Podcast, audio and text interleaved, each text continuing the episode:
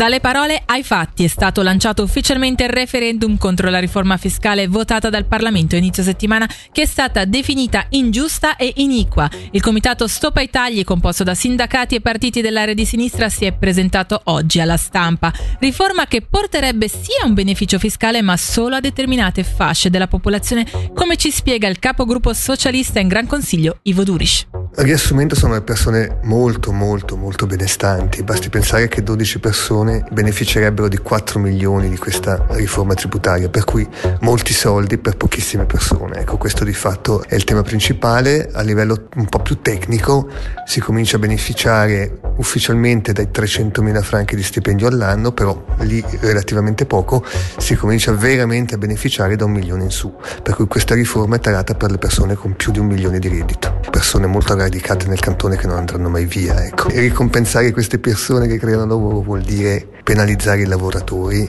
allora non ci siamo.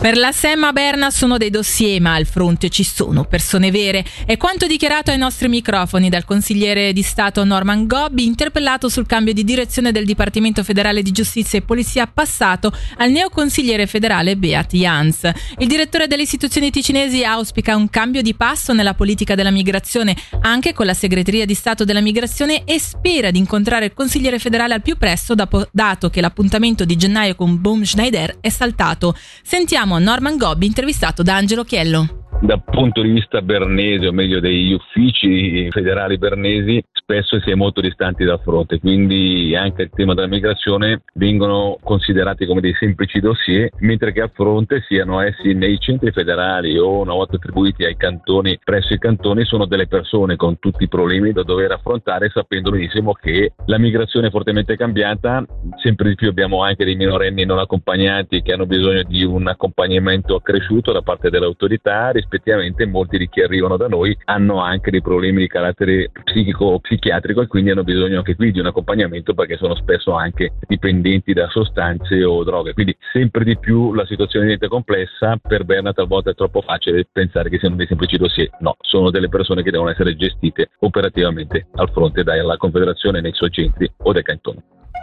Lugano, due persone sono rimaste leggermente intossicate in un incendio scoppiato nel primo pomeriggio in un appartamento di una palazzina in via Castarinetta. Il rogo domato dai pompieri di Lugano ha causato ingenti danni allo stabile.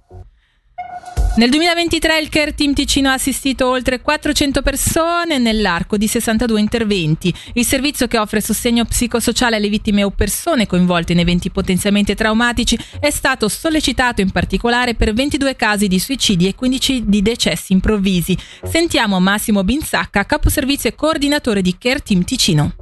L'anno scorso siamo intervenuti su 106 eventi, quest'anno solo fra virgolette 62, però questi 62 interventi so, sono dimostrati più complessi e complicati. Cito uno su tutti, l'omicidio dei Rochini a origine avvenuto nella scuola, coinvolti erano bambini, le famiglie, i docenti, quindi è stato veramente un intervento molto importante. E poi se pensiamo alla categoria dei suicidi, questa categoria è piuttosto sollecitata.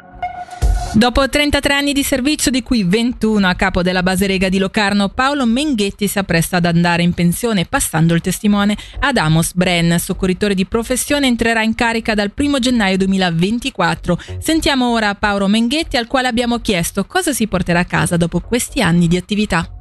Mi porto a casa tutti gli interventi che ho fatto perché tutti hanno avuto la loro storia e mi hanno in qualche modo arricchito. Mi porto a casa soprattutto il regalo che i sostenitori mi hanno fatto perché solo grazie ai sostenitori che abbiamo ho potuto fare questo meraviglioso lavoro. Gli anni passano ed è giusto lasciare a giovani leve, piene di energia, di entusiasmo, di andare avanti. Le sfide sono sempre tante perché la Rega è sempre in evoluzione Voltiamo pagina in vista della giornata mondiale contro la violenza sulle e sui sex workers che ricorre il 17 dicembre. Zona Protetta fa il punto sul progetto hashtag rispetto lanciato nel 2023 coinvolgendo più di 100 professionisti del sesso in Ticino nel lancio di una campagna di sensibilizzazione che proseguirà anche nel 2024. Ci dice di più Vincenza Guarnaccia, coordinatrice di Zona Protetta. È un progetto che vuole lottare contro quello che è lo stigma che ancora oggi è presente nei confronti delle persone che offrono sesso a pagamento e che in qualche modo rende ancora queste persone vulnerabili e quindi a rischio di subire violenza. Il tutto è sfociato in una campagna di sensibilizzazione rivolta ai clienti, per esempio utilizzare un preservativo, per esempio chiedere sempre il permesso per qualsiasi prestazione. Questa campagna ha portato alla realizzazione di un gadget che è stato poi distribuito ai clienti durante il mese di novembre e dicembre e anche a un sito proprio rivolto ai clienti a gentleman.ch. Per il momento dalla redazione è tutto, le news tornano su Radio Ticino alle 19.